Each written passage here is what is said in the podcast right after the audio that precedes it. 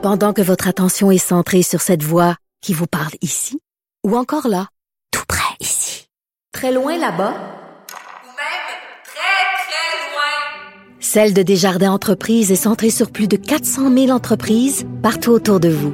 Depuis plus de 120 ans, nos équipes dédiées accompagnent les entrepreneurs d'ici à chaque étape pour qu'ils puissent rester centrés sur ce qui compte, la croissance de leur entreprise.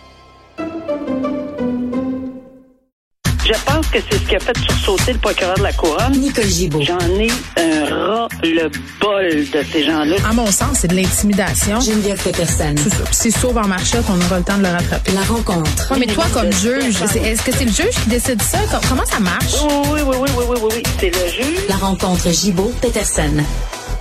Salut, Nicole.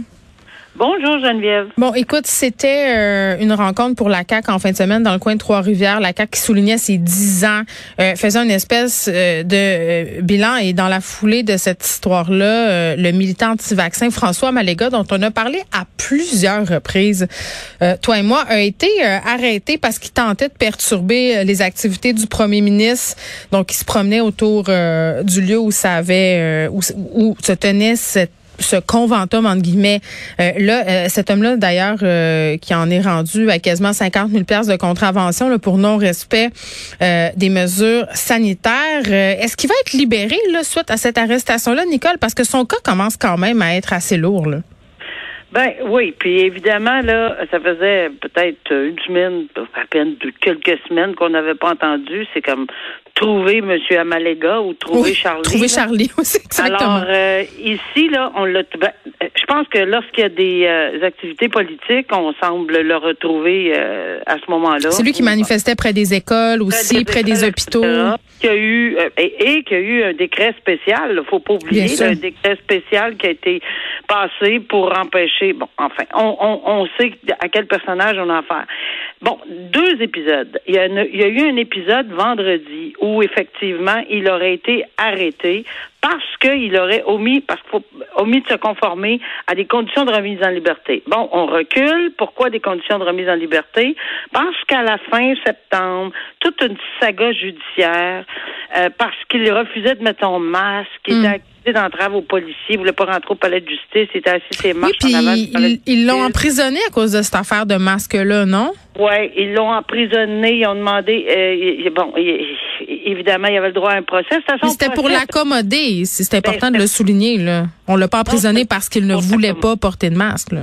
Ben, c'est parce qu'on lui a demandé. Non, on l'a pas emprisonné. On l'a, on l'a emprisonné, ben oui, parce qu'on ne voulait pas porter de masque, en ce sens que on lui a dit, c'était les règles. C'est ça. Est-ce que vous allez continuer à suivre les règles? Il a dit non. non, ouais, c'est ça. Ah, la, ju- la juge lui a demandé carrément, là, regardez, là, il y a juste une question à ce moment-là, en septembre. Il y a juste une question que j'ai à vous poser, simple, très, très simple. C'est est-ce que si je vous remets en liberté avec des conditions, dont de suivre les règles sanitaires, vous allez les suivre? Il a fait une longue pause et il a dit non. Et c'est à ce moment-là. Voyons. Donc, c'est à ce moment-là que le tribunal a dit écoutez, ben, j'ai, comme pas le choix, là. Je ne Mais c'est peux ça, c'est ça que je voulais dire. C'est comme s'il avait poussé le système jusqu'à dans ses derniers retranchements. Ben, jusqu'à ces derniers, exactement. Donc là, ça, c'est le premier événement. OK.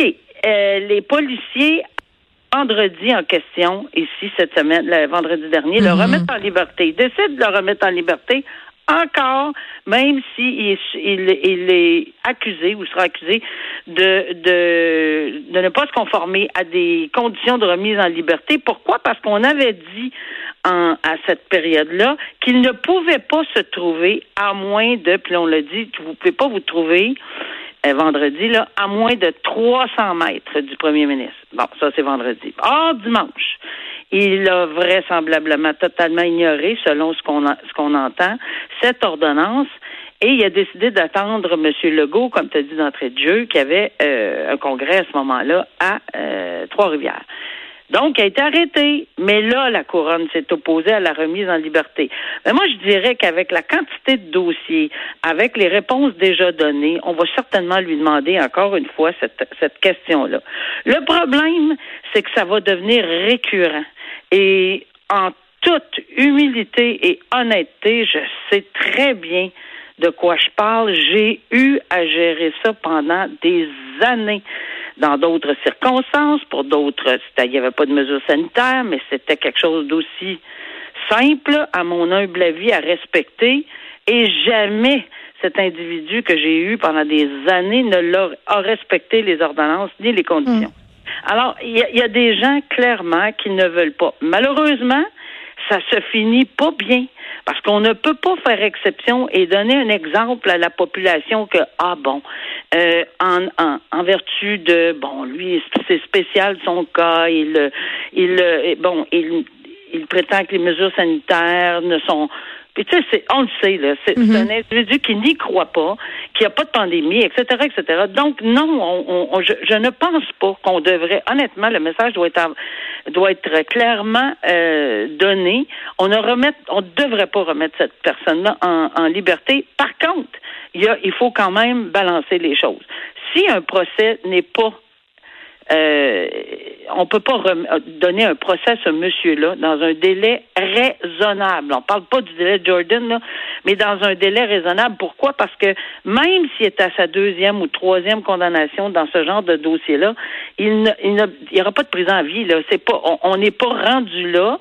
Mais il y a tellement d'exemples dans son dossier. Il paye pas les contraventions, il respecte pas les mesures sanitaires, respecte pas les conditions des tribunaux, ne respecte pas ce que le, où les juges demandent. Alors, clairement, ça se peut même pas qu'on remette cette personne-là en disant voici vos conditions. Parce qu'on ouvre la porte clairement à une arrestation dans les cinq minutes. Mais je, répète que je sais ce que ça veut dire. Dans mon cas, le monsieur sortait de la cour, il allait au téléphone public, il appelait puis disait je m'en vais à la place où la juge m'a dit de pas aller. Mais voyons donc.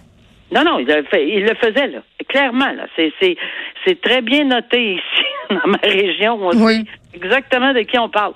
Et c'est ce qu'il faisait. Il appelait les policiers pour dire Je suis là, je vous attends. Alors, tu sais, c'est beaucoup de temps de cours, c'est beaucoup de déploiement policier, c'est beaucoup, beaucoup.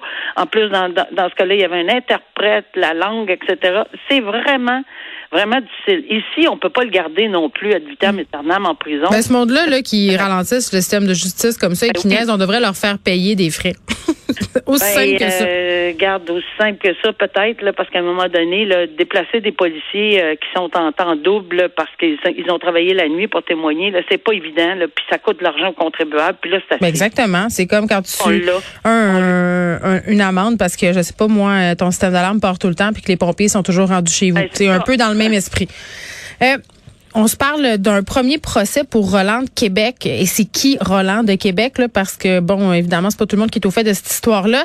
C'est un photographe quand même euh, assez connu là, qui a pris euh, des clichés sur une longue période. On parle de décennies. Il a photographié, entre autres, Céline Dion, Elvis Presley. Et à un moment donné, à la fin des années 70, euh, Nicole, il suivait une artiste de cirque pour la prendre en photo et prendre en photo les enfants qui se présentaient au spectacle. C'était aux quatre coins du Québec et, il aurait agressé sexuellement un jeune garçon de 14 ans à cette époque-là, là, pendant que ce jeune homme-là était allé voir euh, un spectacle de ce cirque-là, justement. Lui nie, euh, Monsieur Roland, il a commencé par dire que c'était pas vrai, finalement dit que c'est quelqu'un d'autre qui aurait commis l'agression.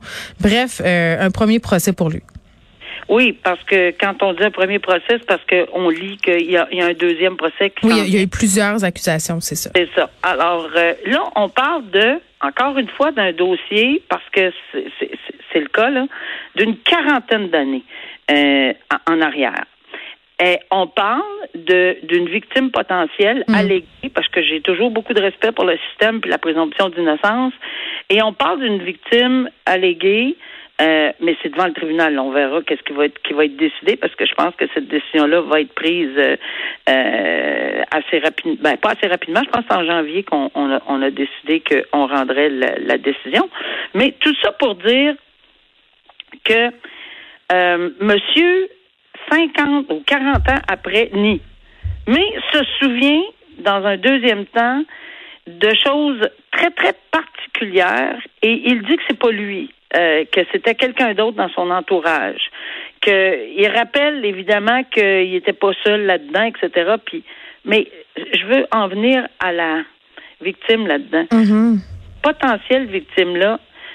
a enfoui son secret. Puis c'est sûr qu'on lui a, qu'on va, on lui pose des questions là-dessus. Comment ça fait que vous n'avez pas décidé? Toujours les ben, mêmes. C'est pas débattu, qu'il a pas dit non. Débattu. Puis encore aujourd'hui.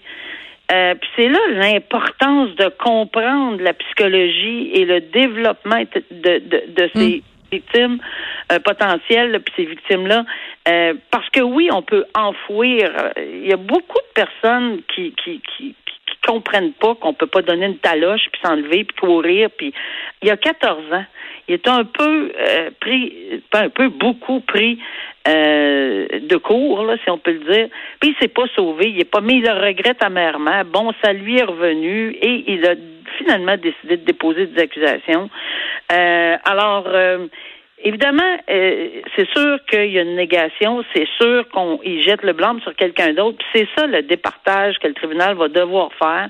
Et là, toute la question de crédibilité, euh, toute la question de, de pas de présomption d'innocence, mais du doute raisonnable, on va en entendre reparler. C'est toujours le même principe, c'est toujours les mêmes règles, mais évidemment, chaque cas est un cas d'espèce et on attendra la décision qui devrait être rendue apparemment à la fin du mois de janvier 2022. Je veux qu'on prenne un petit peu de temps pour parler d'une histoire, euh, Nicole, qui fait quand même réagir parce que les gens se demandent pourquoi. OK? Euh, on parle du meurtrier Simon Brin d'Amour qui va pouvoir sortir de prison pour des raisons humanitaires pour se rendre à des funérailles. On imagine que c'est des funérailles d'une personne qui est près de lui. Euh, puis on se demande, les gens qui voient passer ça se disent, mais dans quelles circonstances on peut laisser sortir un homme qui a commis un crime comme celui-là? Je rappelle les faits. Là, il a été condamné à la prison à vie, Simon Brin d'Amour, sans possibilité de libération conditionnelle avant 16 ans euh, parce qu'il a tué sa conjointe, Josiane Arguin. Il l'a tué à coups de queue de billard et tentait de fuir leur résidence d'Untic. Il s'était débarrassé de son corps aux ordures. Il avait mené les policiers sur des fausses pistes. Ça se passait en septembre 2018. Oui.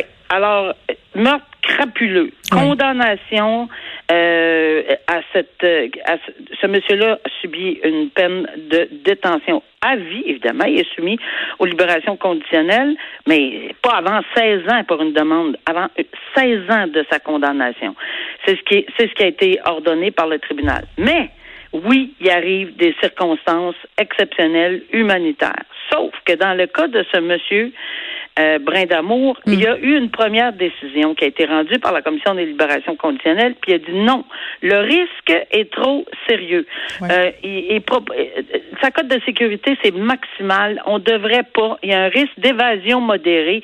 C'est non, peu importe les circonstances, euh, nous décidons que non. Or, il est allé en appel. Bon, il est allé en appel, son droit. Et là, c'est la division de l'appel des commissions des euh, libérations conditionnelles qui a renversé la, décision et a dit oui, vous pouvez assister aux funérailles d'une personne significative non nommée dans les articles, puis on comprend pourquoi il n'y a pas de problème. Alors, mais on sait que ça doit être une personne très près de lui, de toute évidence. Et oui, vous pouvez y aller avec des mesures, évidemment, qui vont être prises, etc. Et ça se fait c'est exceptionnel, ça se fait. Euh, j'ai, moi, je l'ai pas fait évidemment au niveau des libérations conditionnelles parce que j'ai jamais été euh, sur, sur la commission, hmm. mais au niveau des libérations de remise en liberté qu'on parlait tantôt pour M. Amalega, ben moi, on m'a demandé d'être remis en liberté. Euh, toute la semaine, là, on a, fait une enquête de caution et, et, on me demande d'être remis en liberté parce que le mariage est prévu le samedi. Ben, euh, regarde, là, le mariage est prévu samedi, puis il y a du monde de l'extérieur, puis d'Europe, puis partout. Or, euh, autant où ça se fait dans des circonstances exceptionnelles, autant où j'ai dit, ben, vous allez être accompagné, vous pouvez, on va vous détenir, mais vous pouvez aller vous. ça demande des, des mesures exceptionnelles, de la surveillance de tous les instants, euh, vidéo, des gens sur place. Et c'est sûr que, bon, ça a été une décision de, de, de, de, l'accusé à cette époque-là qui a dit non, moi, je me marie pas avec les chaînes aux pieds, là. Hmm. Mais euh, peu importe. Euh, dans les circonstances, ici, euh, oui, c'est une possibilité. Mais ce que je trouve un peu difficile à comprendre, c'est qu'il était à un risque élevé il y a quelques semaines.